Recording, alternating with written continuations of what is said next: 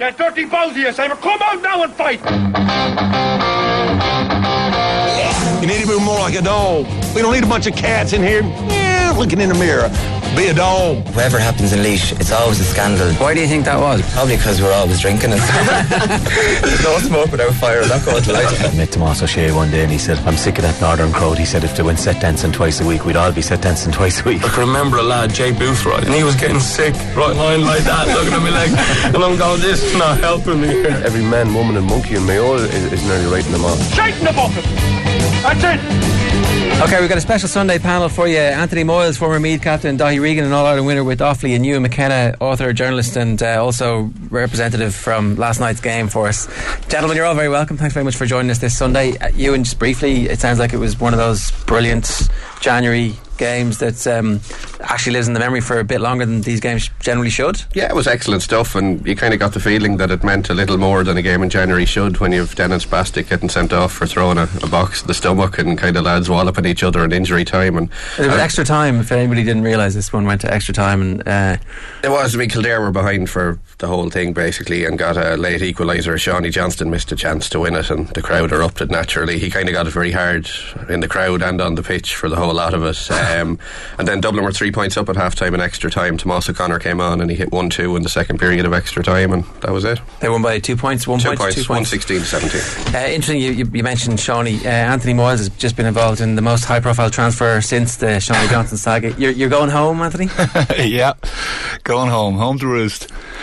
Yeah, I just decided this year. I said um, I go back to the uh, the home club where I began. So uh, yeah, it's a long time ago now. Where are you transferring from and to?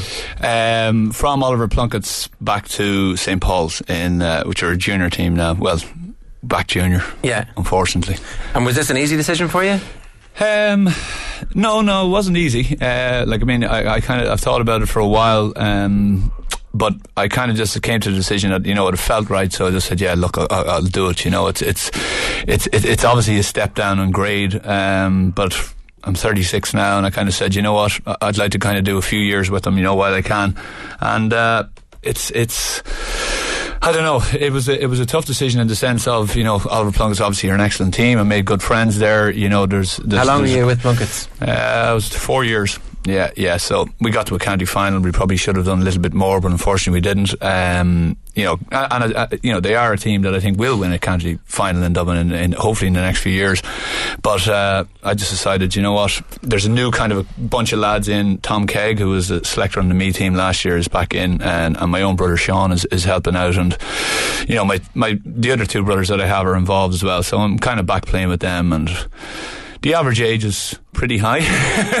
but sure, look, you know, it's all about just kind of enjoying it now and going back and just seeing how we can go. Yeah, uh, Daithi, obviously, yeah, you're famously from one of the, the biggest and best hurling clubs in the country. You've um, All Ireland success with them, but you did play for another uh, hurling club as well at one point. Yeah, I did. I played with, with Faughs in Dublin back in uh, 80, 89 and 90. and again, similarly like that, went back to went back to Birr in '91, and the, the draw was there to play for your own club. But it was just, I mean, it was economics at the time that dictated that was the situation. I was working in Dundalk. I didn't have any, I didn't have any travel, and back then to get from Dundalk down to Birr was a was a difficulty. I'd been out of country for a couple of years before that, hurling in the states and in London. So when I came back, you know, it, it, it was to me it was obvious I was just going to play with my home club, and I was in Dundalk, and it was early in the year, and it hadn't really dawned on me how am I going to manage this Yeah. Up and down. And then I got approached from uh, Eamon Rea, Ned Rea, who played with Limerick in '73. He was chairman of Faughs at the time. I didn't know who the guy was. He, he approached me one day and asked me would I go and play with Faughs, etc. And listen, said there was a job in it and there'd be a vehicle in it, you know, as part of the job. Yeah. The club weren't providing the, the car or anything like that. And, and, and the man was true to his word. And I, I have a lot to be thankful to Faughs and Eamon Rea for because they, they kind of set me out in a career path that to this day, it, you know, I've been involved in sales since since the late 80s. And, I you know, before I actually accepted, I went back to my own club and I felt out of out of decency to them. I said to them, listen, guys, you know, the work situation wasn't wonderful at, at the time. And I said, listen, an offer has been made. What's, the- you know, what's the situation? I was maybe naive enough to think at a young age that maybe they'd say, well, hold on, we'll come back to you. But I mean, this was, this was, you know, born in the late 80s. There wasn't a, a whole pile going on. So, you know, they, they said, listen, do what you have to do. I mean, we'd love to have you, but and, and I spoke to my dad, and he just said it's a no-brainer. There's a job opportunity there. It's, it's an opportunity to get you kick-started in life, and I took it. And I played a couple of years with Faughs. I think Vincent's bet us one year and O'Toole's the following year in a couple of quarterfinals. And my only regret is I didn't feel I justified the faith that they shown in me, and, I, and I've regretted that, and I've regretted it to this day, and I've said it regularly because they were a wonderful club. It's changed now in that back then Faughs relied on country guys only. There was no minor under 21. There was certainly no kids infrastructure. But over the last number of years, Faughs have done the right thing. They've tapped into a huge infrastructure on Templeogue, Tallaght area, and they're feeding kids teams from all ages, five and six teams from 10s, 12s, and they needed to do it because when the country kind of kicked off, um, fellas were more mobile and they were coming to Dublin and they were heading home at weekends and they weren't playing for the likes of Fog. So they did the right thing. But it's one of the great regrets I have is that I never felt I justified myself with them. But they were a tremendous club and I feel honoured to have played with a club with such a tradition. And why did you go back to Birr? Was it just the, the, the Well, draw at that stage? I, I, I was young. I was I was working in Dublin, and then I got transferred to Portlaoise, taking over running a depot myself. And Portlaoise was 35 miles from home, and I was now back living at home. And Birr had lost the county final in 1990, and Ken Hogan was over a very very young side, and I had grown up with these kids. Um, so the talent was there. Everything has been won underage. And the first year I moved back, we actually won a county final and got to a, an All Ireland club final. And things kick-started after that with Birr, we did glorious 15 year year period. But I'll never forget the time that I, that I spent with Faughs. More more regrets than anything else because they, they were so good to me. Did you learn different? Did you come back a different hurler from the club scene, or was it? Uh, did it not actually change your game too much? Well, I think I, can remember in 1990 I was centre forward for Offaly and we played Dublin in Leinster final and I marked my good friend and clubmate at the time Jim Ling. He was a Kilkenny guy and I, played against Rory Boland Shea Boland the great late MJ Ryan. Um, and people had a perception back then that Dublin hurling was poor. Dublin hurling was actually really really good at the time. The following year they, they actually we, we bet them in 1990 the following year they bet us in the Leinster semi-final and they played Kilkenny. I think Kilkenny bet them by two points in the Leinster final. Art, uh, who was over them? Uh, there was Foley uh, one of the Foleys geez he was an animal of a man a tough man. He just he, he Lar he Foley, the- yeah. Lar Foley was just a horse of a man. Dublin had a really fine side at the time. Brian McMahon from Crumlin uh, a couple of the O'Toole's guys they, they were really a good side but we, we were coming Kilkenny were still a good side. Dublin were unlucky then but but uh, I would have come back I, w- I don't think I came back a better hurler because I didn't play well in Dublin. And I just it, it surprised me. The standard of hurling in Dublin actually surprised me. Uh, fitness wise the club teams in Dublin to me were fitter than parish teams down home back then I know things have have moved on but to me there were there were certainly a fitter bunch of clubs than what I would have been used to Just to tell everybody, it's uh, one all. Chelsea have equalised against Brentford. Sixty minutes in the clock. Oscar with the, the equaliser there. Um, you and the the whole ethos of the GAA is that you kind of it's one one club, one life. But actually, it turns out that uh, that's not really what happens in, in modern life anymore. Um, no, and I think recently when job pressures have gone up on guys, you can't be getting off early to drive down the country and all this sort of stuff. I mean, you, the last three, four years, you, you have to stay, you have to work late, and then you can go training. Um, the one issue I would have with this, to, like, okay, you get guys coming from down the west, they're not going to drive seven hours home, but in Dublin, they always seem to pick mostly the same two or three kind of super clubs. Um, I, I don't believe in coincidences to that extent, and I never have. Um, You think there's uh, recruitment and boosting going on in the style of the? I can't prove it, but I'd, I'd be sure. Um, I, I think there definitely would be, and I d- because it's always the same two, three clubs in Dublin. That even if guys are living on the other side of the city, like you might talk about driving down the country takes an hour to drive across the city. Some of these guys are driving an hour and a half in rush hour to get to training, and it just makes no sense, and it doesn't do the game in Dublin any good. Um, and I think the clubs that do it can be lazy. Um, I mean, half a Laois was playing with Parnells there for a while, and they, Yeah. couldn't, and they couldn't field a minor team for a while. Yeah, Uh, although I think that isn't that actually the problem with Parnell's is that um, in Coolock they found it very difficult to get into the underage. That actually there wasn't that much to attract the kids. So what they decided to do was to try and build a good senior team and then hope that that would be the inspiration for the kids to come underneath it. At least that's the argument that they make that the social pressures on a, an area like that. You know, you don't have people who are willing to dedicate the time to build the underage structures, and that maybe there is another way to do it. But I think kids in an area like in Dublin, especially, will look up. They'll want a local hero. They'll want a dub. They're not going to look at a Laois player playing well. It, it, it doesn't represent them. It doesn't mean anything to them. Really, Um, do kids yeah. not just like success? Um, I, I think they have to feel he came from here and he can make it. He can't be, and they've never seen him around the club for 25 years. All of a sudden, he's winning a county title. It doesn't. There's no link. They don't know him. He's not their hero. I don't know if I buy that. Yeah, I don't know. I, like, I mean, you know, I went. I went to Plunkett's. You know, there was there was obviously a few different. Uh, I'd played with um, St Paul's, and then we won the junior championship. But we were a one man. We were a one team club because it's St Peter's and St Paul's underage, so it's Dunboyne. You know, and of course, all any good young lad who's coming through after minor would go and play with the senior team, who are Dunboyne.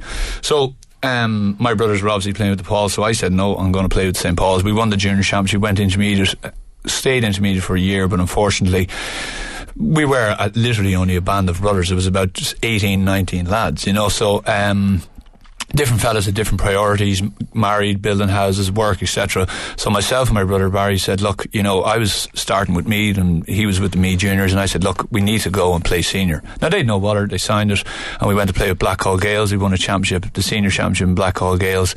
But again, Barry left and I just said, you know what, I needed a new challenge. Blackhall Gaels in Meath? In Meath, yeah, Right. yeah, which was an amalgamation of Batterstown and Kilcloon. So we won the championship. We won a couple of leagues. We, we did very, very well. Got to another county final. We were beaten by Dunboyne actually, but. Um, I said, you know what? I was living in living in the city. I was I was uh, working in the city, um, and I said I'd like a different challenge. So that's why I went and I met Mick Galvin actually, and Mick Galvin put it straight out to me. He said, "Look, there be there's there's there's nothing in this bar playing for this club," um, and I said, "That's all I wanted. I didn't want any anything apart from that." Um, I knew the people involved. He was a passionate fellow about it, and I said, "Okay, let's do it." Now they trained in, in, in, in the Phoenix Park, and it was just I have to say the the the ability to leave work, go home, just get into your gear, and literally just drive 15 minutes to the Phoenix Park was was Uh, breathtaking for me in the sense of I used to be in a car for an hour and a half going to meet training. Yeah. You know, so you go an hour, an hour and 15, an hour and a half, get down to Navan, take off your suit, get into the gear, straight out onto the pitch, come in, meeting, whatever it is.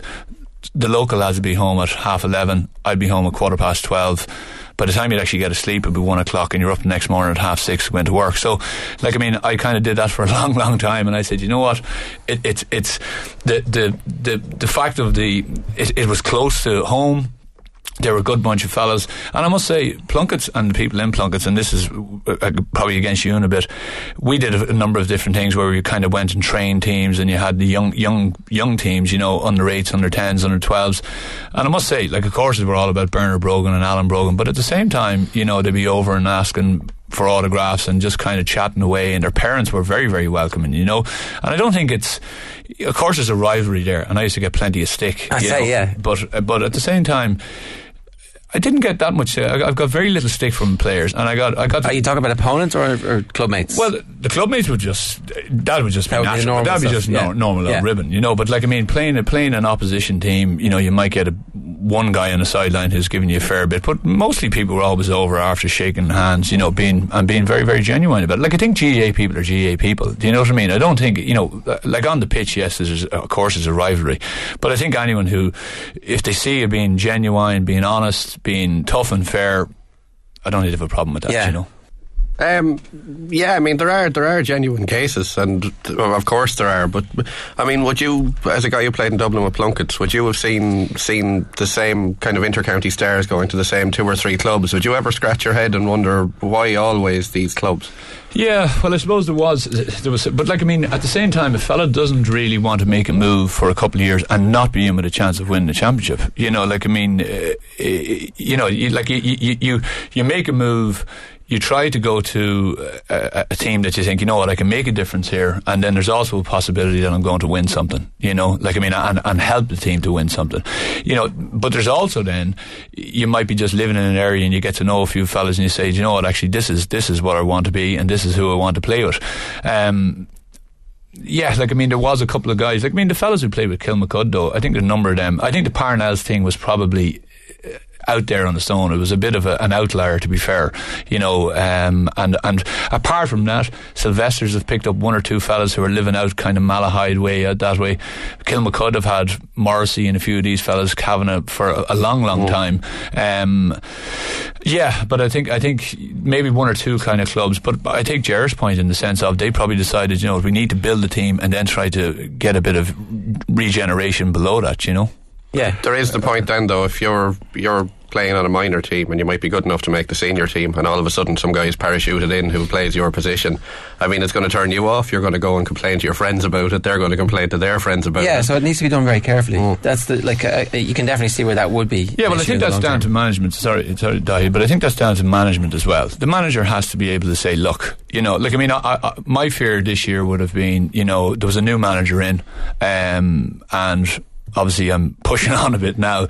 And I did actually genuinely think of that. Like, if there's an 18, 19, 20 year old, and maybe I'm taking his place or still there, is it better off for me just to kind of stand back now? But at the same time, you know, it's up to that guy to take the place off me. You know, if he's good enough, he should be playing. If he's not good enough, he, he, won't be playing.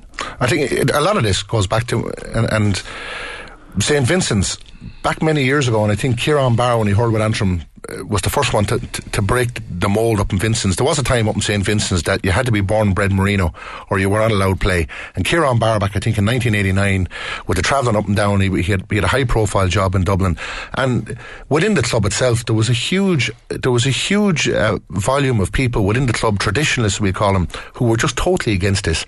And he got a bit of stick. But I think the elephant in the room here in the in what we're actually talking about is is financial inducements. And I, I know guys that I played with in Faughs before, and one of them down the country before, his brother still very involved with Dublin in, in the, on the hurling scene, and I'll leave it at that. You, you, ch- chatting about questions and player signing, and, and, and what what has come up is that reputedly, and I, I don't know, I'm, I'm only throwing it out there because it has been raised. There's no doubt that there have been inducements and at, at times huge inducements for players to join certain clubs in Dublin. So I, I, I- can understand where Ewan is coming from, to be honest with you. When you do see high profile players coming to the same club, I think the big question is, are these guys getting paid? Now, on one hand, you can say, is Dublin football suffering because of the importation of top class quality football?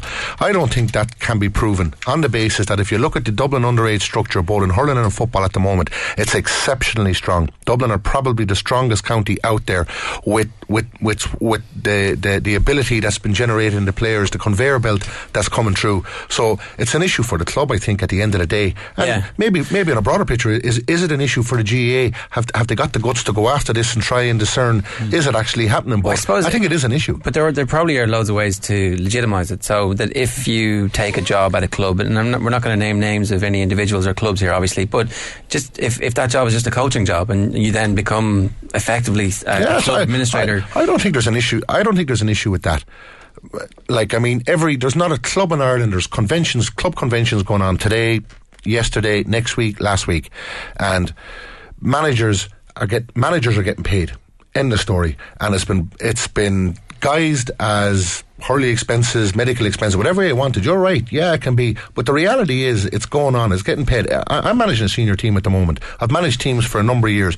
It's going on, and it's it's like it's got to the stage now with with guys will talk to other guys and say, "Such a club are after me. What are they like for money, etc." Yeah. And, it, and it's a, and it's a gravy train, and it is an issue. And I know our president at the moment, Liam O'Neill, has set task force together, and it has been looked at, etc. Personally, I think it should be looked at. Personally, I think it should be stopped. And then there's, there's the flip side of all of this as well. We're looking at it from the Dublin club's perspective. They have huge numbers, great facilities, great money. But then when you take a guy from a country club who, what happens to that club? Like, this is the hero. They might drop down in divisions. Uh, kids don't have that hero. All these things. So there's a club that brought a guy up, left behind, that everyone's focusing on Dublin. There but is. There is the other side of that as well. The, uh, the other side of that need not necessarily be a negative, though, where a bunch of players get to play club football. It seems to me in Dublin is at a higher standard than most other counties. That, as in, the the best team might not be the very best team in the country, but there might be a, a, a slew of ten teams that are fairly equal. Whereas in most counties, there's one really outstanding team or Mm. two really outstanding teams, and so their game gets better by playing. There are those, but opposition. GA is beyond just the intercounty team and, and the players' game. It's a kind of community. When when you get out of Dublin, it's kind of it is a community, and you could rip the soul out of a community if the local club Yeah. struggles and loses numbers. But I suppose then the, the point you're making is that somebody has to sit in the car for an hour and a half to go back down to Athy or to even further, whereas they actually could be living and working in Dublin and and playing football here. to an extent, yeah. Yeah. Yeah, I think I think it's uh, you know it's a kind of like I mean I think if a fellow was kind of saying you know and someone said you're going to rip the heart out of the community, that's that's a lot of pressure on a lad like he's living and working in Dublin. But it, it but I do take the point. But at the same time, um, the club have to say well you know we're big enough and we're able to do this and we're able to you know bring youngsters along and yeah fair enough you know like I mean my thing when I left Blackhall Gaels was I wanted to actually go back to Dunboyne uh, because I'd played hurling and football underage in Dunboyne um, and they wouldn't sign the transfer so I said if you don't sign the transfer I'm gone anyway um, because I'm not. I don't They want wouldn't to stay. transfer to- to they wouldn't let me transfer to Dunboyne, and they said no, we're not. We we don't want to try transfer you to Dunboyne and see you playing against us next year in the championship. But I said, well, look, my brother had left. I'd won a championship. We had won Division Two, Division One league. You know, except I said I've I've done five or six years of all I could give, um, in very probably the best years that I had. And uh, I said, you know, I want to finish off here. And they said no, and that was fair enough. That was okay. Um, but that was the reason. Then I, I obviously went into you know Dublin because you couldn't you couldn't go anywhere else. Um, I would have had to just stay there or else stay out of football for a year and then get a transfer. So everyone has everyone has different reasons. But I do. Daithi is right. Like I mean, there is this stuff is going on, um, and whatever way to disguise it, it is going on. Um, I, I can hand on heart. Nothing, nothing went on personally for me, um, and but thankfully I was in a position where I didn't need it. You know, like I mean, I have, a, I have a good job, and you know, I wasn't in a situation where you know it was a necessity. Yeah. Some fellas might be in a place where it's a necessity. Yeah. You know, so like I think to broad sweep it is very, very difficult. You know, you have to kind of look at each individual situation as it stands. Di, can I ask you what it's like to manage a, a, a team that isn't your own club? Is that in any way?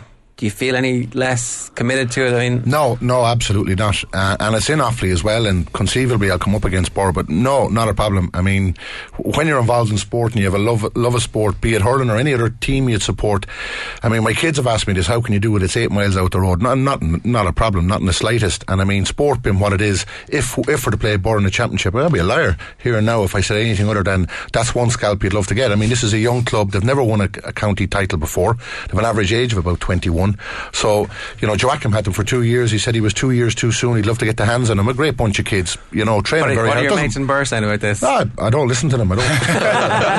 I, don't listen to them. and I don't talk to them about it. To be honest with you, I had one, one of them last week said to me, "Listen, if we ever discuss Burn Shinrone, you tell me the truth and I'll tell you lies." So, not a, that's not an issue at all. If you're professional about what you're doing, Yeah. and, and you give your heart and soul to what you're doing, you can't have emotion. So, you know, that's why I always laugh about Eamon Cregan going back to 1994 when we bet Limerick. You know, and Derry O'Donovan, who was a sidekick then and our physical trainer, he's Cregan won't thank me. He's verified because I've said it. Derry never believed that for a minute. Cregan shaking hands with the Limerick County Board, and he, the guy looked distraught. That rubbish. Eamon Cregan was happier that it was Limerick rather than anybody else, and I'll stand over that. But he was politically played a great game on Yeah. it, and and you will it. It's human nature, you know. Absolutely. What did you make? Was it the guy who managed Errigal Ciarán this year? He came up against, against his- Ballinderry. Yeah, and he stood aside for that one game, which was. Well, I think he he came across. Can't remember off the top of my head, but Muldoon was it? Was it one of the Muldoons? He came across as the most sincere chap. That this really was tearing at him Yeah. hugely. And then there was a counter argument. That, well, hold on. they were going to win? Or didn't, didn't well, it went, it went. It, it was pretty close, wasn't it? Errigal It was, Kieran I and think Errigal Ballinderry. Kieran beat them, yeah, correct. yeah. Yeah. So I mean, there, there's a counter argument. Listen, if you take on a club, do you say at the start of the year, well, if we meet my own club, I'm not going to be involved? I, I had a bit of sympathy for him, but it, like if we're playing Birr, I'll, I'll want to beat Birr as much as I want to beat anybody else, so it won't be an issue for me. We've got to take an hour break, but before we do, I'm going to tell you that the magic of the cup is alive and well because Brentford have scored from the penalty spot after a bit of a disaster from Turnbull. Uh, penalty to Brentford. Forrester sticks it in 2 1. Brentford lead Chelsea with 15 minutes left to go. And um, Chelsea have all their stars out. John Terry's playing, Lampard's playing, Torres is playing, and it ain't going so well for them. Uh, we're going to be right back after this with more from our panel. Newstalk Sport, Sunday. All right, you're very welcome back to uh, Newstalk Sports. We've got a really interesting show lined up. We're uh, in the midst of it now. We've got Paul Carrington on the programme a little bit later on talking about uh, his start of the season. We're speaking with Paul Breitner as well, the former um, West German World Cup European Championship winner, um, a European Cup winner with Bayern Munich in his time, uh, now involved as an advisor to the board at Bayern Munich. And we're going to talk to him about Pep Guardiola. Our uh, panel this afternoon, Daithi Regan, Anthony Moyles, and Ewan MacKenna. One of the other things that we're doing on the programme in a little while is checking in on a guy called Dan McLaughlin, who you probably haven't heard of, but um, he's dedicating his life to trying to become a PGA Tour professional. He wasn't a golfer at any stage in his life. He was uh, pretty annoyed with how his life was going. Came across the 10,000 hours theory that if you uh, dedicate your life for 10,000 hours to one specific thing, that you can actually become a world expert in it. decided that golf would be his thing because you know, he was he played a bit of tennis and he was a photographer and thought, yeah, golf, you know, you don't age isn't going to be a barrier to this.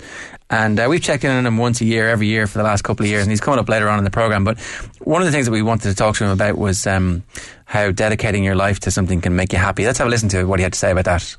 You know, I, uh, that's funny. My uh, sister-in-law was in town. You know, it was just Christmas. The whole family was in town, and and uh, she commented a couple times just about how how uh, quote unquote zen I had become when we were playing a family game, and and uh, and and I mean, a couple people had said that I seemed much more peaceful, and I think that that's something that uh, you learn through golf, just because you have to accept the bad shots and accept the the negative things that happen. And you know you can't internalize those. In other words you'll just melt down and have a horrible round so i think in a lot of ways it's it's made me a more uh, content overall person and um, um, I guess a, a little bit more easygoing um, demeanor overall. Uh, and I think that that's that's one of the, the best things about golf is is the mind game and, and how it teaches you so much uh, about the rest of your life and how to put up with triumphs and uh, failures.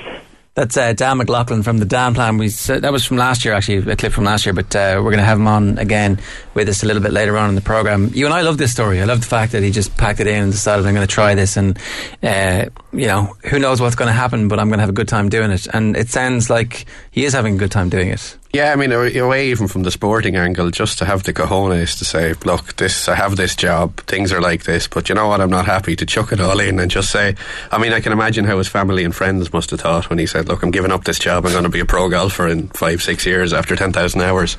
Um, it, it's absolutely brilliant. Uh, what, what a legend. Yeah, Di. Ah, it's a fascinating story. I heard heard you speak about him before. It is a fascinating story, and I mean, so many people just live the mundane life and do what they have to do to get by. But when you get a guy who's been willing to say it's a great profession if you can make it as well. I mean, I'm sure we all love looking at it and you're looking at it and saying, geez, what a, what a profession if you can do it. So, oh, yeah, great credit to the guy. You love, it'd be great success. You'd love to see him do well, make a good living, good living out of it and see will he set a precedent for all the rest of us. 10,000 hours, Jesus. He was 30 when he started. It's about a five and a half, six year project for him, really. Six years, he thinks. So he's about three and a half years through it at this stage. Mm. Um, it is a ballsy play. Yeah, yeah, ballsy is definitely yeah. But uh, like it, the problem I, I I would see for him is that you know he gets does the ten thousand hours. He actually gets to a situation where he's he's he's good enough. You know, he is say up at the top rankings. But like once you're up there, you're just you know it's it's so so tough. A, a guy I know, a good friend of ours in work, um, was a pro. He went pro. He he he was a like a. He was a you know he was a serious serious golfer and uh, went pro for about six nine months. He just said he spent his time traveling, staying in hotels, trying to make the cut. Didn't make the cut. You were down money from having to get your flights, Yeah. your hotel, everything involved. You'd pick up a caddy when you were over there because obviously that's all you could do. Some local lad, um, and as he said, the best of the best from Ireland against the best of the best from all around, all, and then you have the season pros, you know. So you were just in the lion's den, you know, and it was so so difficult to make any kind of a living from it. Like I mean, okay, you make the cut once and you get, you manage to get an unbelievable round, and all of a sudden you get a you get a big win, but the chances of that happening are, are fairly slim, you know, and you really are up against all these really talented people coming through every year. Who all probably did the 10,000 hours when they were 16. Exactly. Like I mean, this guy trains uh, as much now. He's he's hitting balls four or five times a week. He still has a kind of a personal trainer guy looking at different stuff, looking at his swing, all these different things. Like he's still obviously a serious player, but um, he just said there's there's just like I was. I, he he played against McIlroy. He played against all these fellas all the way up in different amateur cup. And he, I just said like, what is the difference? And he says, well, he says there's a bit of luck. But then there's there's a final, just small bit of a mindset, uh, and he says McIlroy has it, say above and beyond what everyone else has it.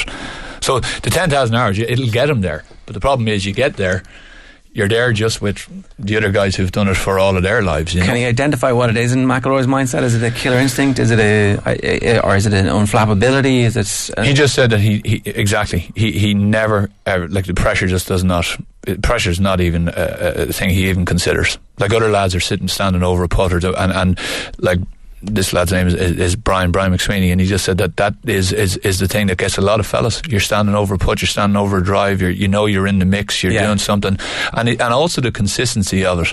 Like I mean, he was playing, he played some amateur thing. He was telling me there last year, conditions like today, two rounds a day over four days, like that's that's tough going. You know, like I mean, and then it's the concentration of just every time you, you you stand up there to take a shot.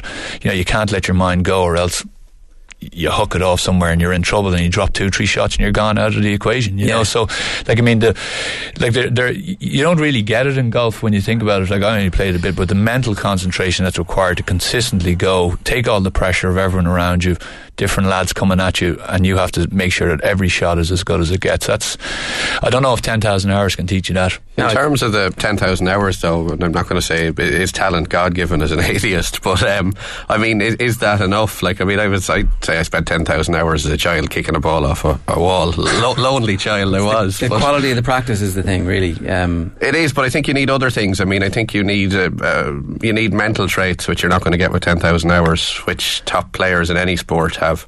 Uh, the a couple of the points that are made in some of the books that are written about this um, is that it is about the quality of the practice and that the mentality to do the practice is actually the thing that separates them. So uh, Rory McIlroy would have been able to, to continually practice at a level that was higher than everybody else, and that that's almost the, the mentality that he has, which separates him. So I don't know if it's a, a, an ability to, to be critical of. So I've missed a shot a couple of inches to the right.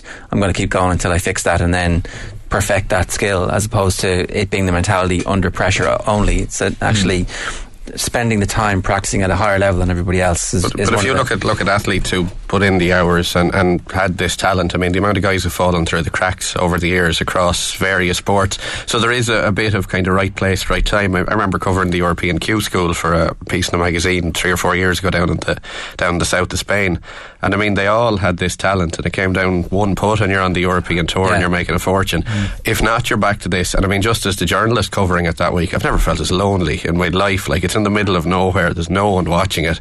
So, I mean, you might have this talent, but you miss one put and you're back to this the following year with no money and you're you're losing a fortune. It's like it's like Conor Conor this this same parish is Conor Deegan, the great down footballer, and I had a pleasure of playing with him last year up in uh, Portmarnock, I think it was uh, at, a Newstalk thing, and I mean the guy is just a sensation. I think he's the lowest handicapper in the country. He has he has two brothers that are minus. Figure is, he minus four, minus plus, plus six, or, or, is he is he is he plus, plus five? But he was saying that he has an, he has an ambition to have a go at the seniors tour when he turns when he turns 50 he's hitting the ball better now than he did when he was a kid I mean they grew up on, on the links so he's not getting the time to to play and, and, and to practice you know, like like other guys. He just really is a God given talent. He's just and was just amazing to, to play with a guy like that. Was, and he was brilliant to play with what you're doing wrong and this, that, and the other. But he he's really keen to have a go with it. But he he was kind of making the point that yeah, I can do it, and there's no problem. I can play with. He's, he's a number of course records around the country.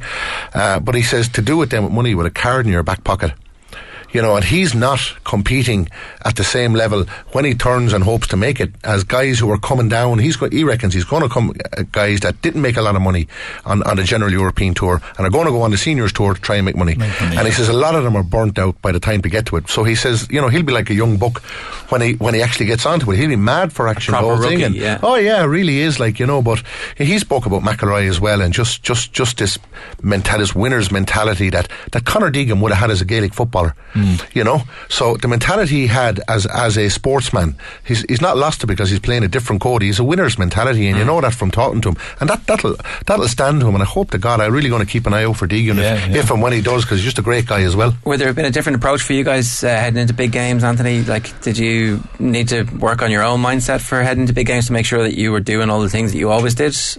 Um, no, I think like I mean over the years it, it, it, it, has changed. You know, like I mean between the psychologists coming in and then you know you get a lot of they those. weren't there in our days. yeah. a barman was usually our psychologist before it became.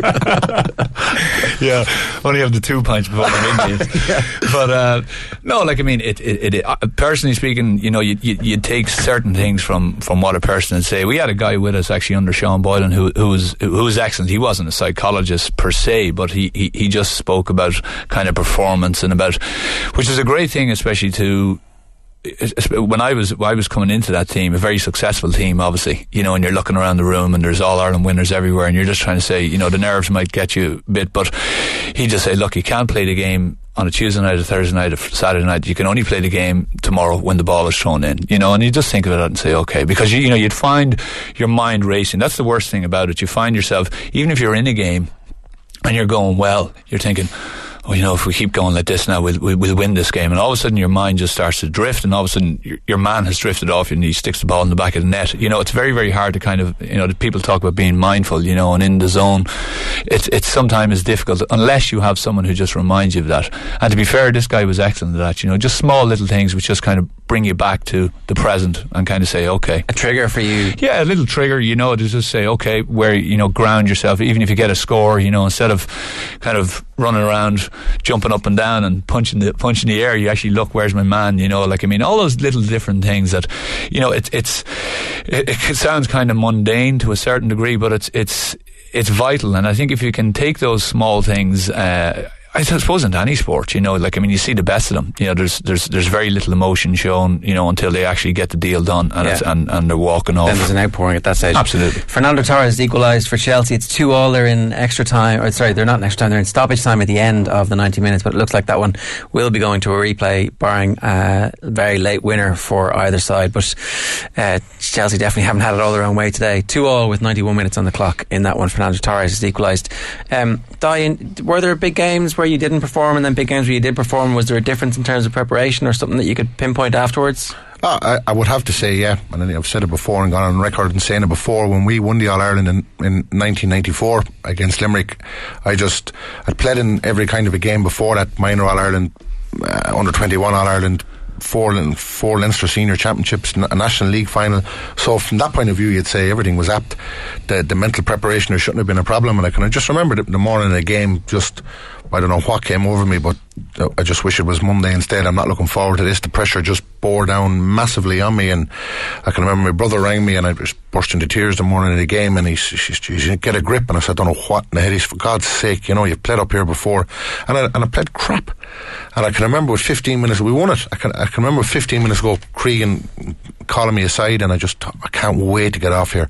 And when the game was over, I just felt really bad. We'd won an All Ireland first time ever. Your ambition as a kid, and I just felt, you know, I couldn't detach myself from the fact that I, I hadn't contributed on the day. I played bad. I felt I let myself down, and I, I, I thought I'd had a really good year in all the games coming up to, and I, I think it was the first time I was ever subbed as well for Offaly at senior level. But I just wanted to get off the pitch, and then the following year we played Clare in the All Ireland final, and the whole the whole mental preparation was different.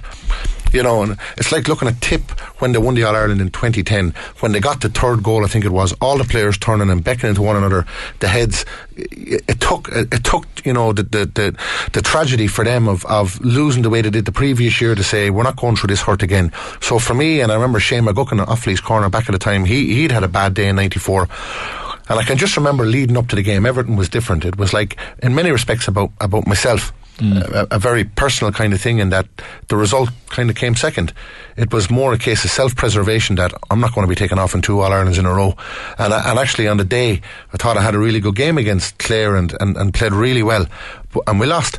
And I actually felt afterwards, and some people might uh, disagree with this, but I can only answer the, the way you've asked me the question. I kind of felt even to this day that yeah we, we should have bet Clare and, and I think I know why we lost it etc but I kind of say well geez thanks be to God uh, you know I played well. I, I would have hated to have carried that as a, as a retired player over the years to say I played in two All Ireland finals and played crap in both of them. You know even if you've won both of them you know yourself and it doesn't matter Joachim said to me afterwards well listen your picture's up in the wall when people go into the pubs. No one's going to say who played well. I know so your mental preparation does play a part. You can just emotionally get yourself too involved and too worked up. And I, I played in every kind of a big game before that.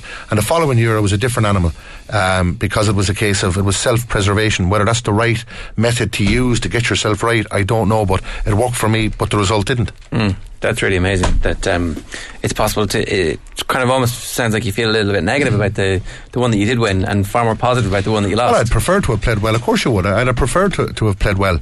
Um, and uh, it doesn't know, devalue the medal for you in any way, though, does it? Um, like it's still. Uh, yeah, yes. Because you were part it, of the yes, team. It, yes, it has. There's no doubt to me it has devalued the medal.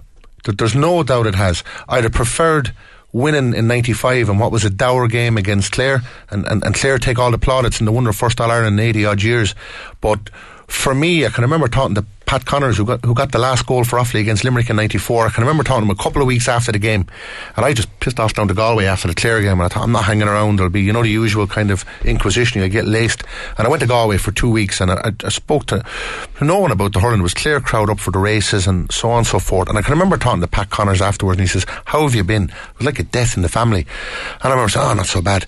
And he says, "I've been up vomiting night after night," and, I, and I'm sure Pat won't mind me saying it. A great guy and a great servant to Offaly, but to him, that's the, I didn't feel that in '95 to be honest with you. But I kind of felt like that in '94 after we'd won. But it hmm. was it was it was very much a personal thing that, you know, I didn't I didn't feel the same as as as winning say other things that I'd won with the club and that where you had played well on the day. I think it does make it a little bit more special if you have a great day and you win an All Ireland medal and, you- and you you have a great game. Yeah, I think it does help. From a personal point of view, I think it does. I think it does, yeah. But it's it's it's again, it's a personal thing. You know, some lads would say, "Oh, you know, like I mean, if you have if you have a bad game, the team win." Um, like I mean, I, I used to be the same. If I had a bad game and the team won, I would feel like, okay, I've let the team down here. You know. Um, and if, if if the win, yeah, the win would be it's there, okay, and it's and, and you've done it. But at the same time, you're kind of thinking, you know what? I didn't really, I didn't help. I didn't. I, I let myself down. I let family down. I let whoever else down. I let teammates down. And then yet, if you lose a game and you play well, you would feel better personally. Okay, you're you're, obviously disappointed about losing the game, but there is a sense of kind of comfort, I suppose, you know, to a certain degree. Now, some fellas would say, "Oh no, that, that's that's the wrong way to be." You know, it's all about the team. But essentially, you are, you, you know, you're you're an individual amongst the team, you know, and you have to participate and you have to add value to it. And if you don't, well then, you know, you shouldn't be there. You know, you, you either get substituted or whatever. So you have to feel at the end of the day, you have to be able to stand and look back at yourself the next morning, as we've often said, and said, you know what, I actually did my best. Um, and I played well and I, and, and I added value to, to, to whatever happened. And you can actually say, you know what, it wasn't my fault Yeah. today.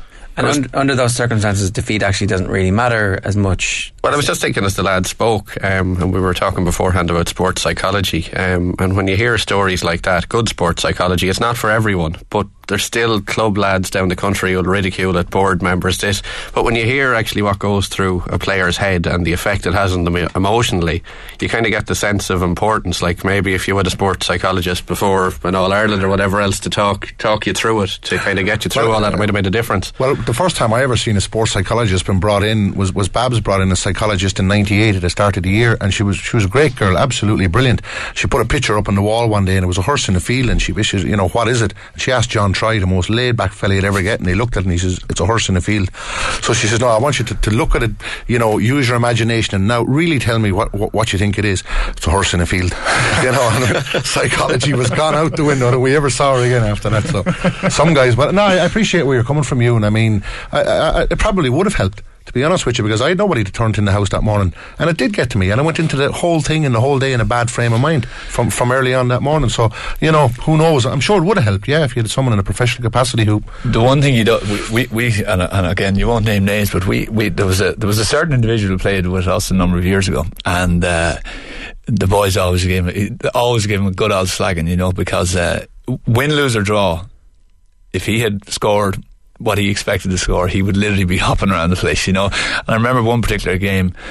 I don't know if it was All Ireland quarter final. It was either quarter final. I think it could have been a quarter final. And everyone was. It was a game we should have won. Heads down. No one in any humour. You know, you're literally from a wrong look away from a, a, a row beginning in, in the showers type thing. And this he comes bouncing in in the flip flops, or nearly singing in the shower. You know, and everyone's kind of looking, going, "Is this guy for real?" You know, he notched up the scores and he's he's getting the gear on, and everyone's like, like I mean. But I remember thinking to myself after and saying, you know what? He didn't let us down. you Yeah. know, like I mean. uh, But you don't overtly. No, you don't. show You don't. You don't know. There's no need to come in, but at the same time, you know, he actually did well. Uh, you know, and and look, that's just the way he could. I suppose he could kind of compartmentalize it. Can we, Maybe- get, can we guess who? yeah. Uh, no, maybe he was well ahead of the sports psychologist. Yeah, yeah, or, or out of their field of expertise. uh, listen, lads, we were unfortunately out of time. I've really enjoyed that, and uh, thanks very much for all of that. Paul and Waterford texted in said the 10,000 hours must be combined with a focused practice where the brain is constantly challenged. If it's done on autopilot, you just reinforce uh, certain habits, having read a few books on it. He says so. Maybe that was your problem. That's, that's what happened. The wall didn't challenge me. Yeah, yeah, you need to have a few rows with it. Uh, uh, Anthony, Daithi, and Ewan, thanks very much. You dirty balls of you, Simon. Come out now and fight. You need to be more like a dog. We don't need a bunch of cats in here yeah, looking in the mirror. Be a dog. Whatever happens in Laois, it's always a scandal. Why do you think that was? Probably because we're always drinking and stuff. No smoke without fire, I'm not going to lie. I met Tomas O'Shea one day and he said, I'm sick of that northern crowd. He said if they went set dancing twice a week, we'd all be set dancing twice a week. I can remember a lad, Jay Boothroyd, and he was getting sick, right lying like that, looking at me like, and I'm going, this is not helping me here. Every man, woman, and monkey in Mayo is, is nearly writing them off. Shake in the bucket. That's it.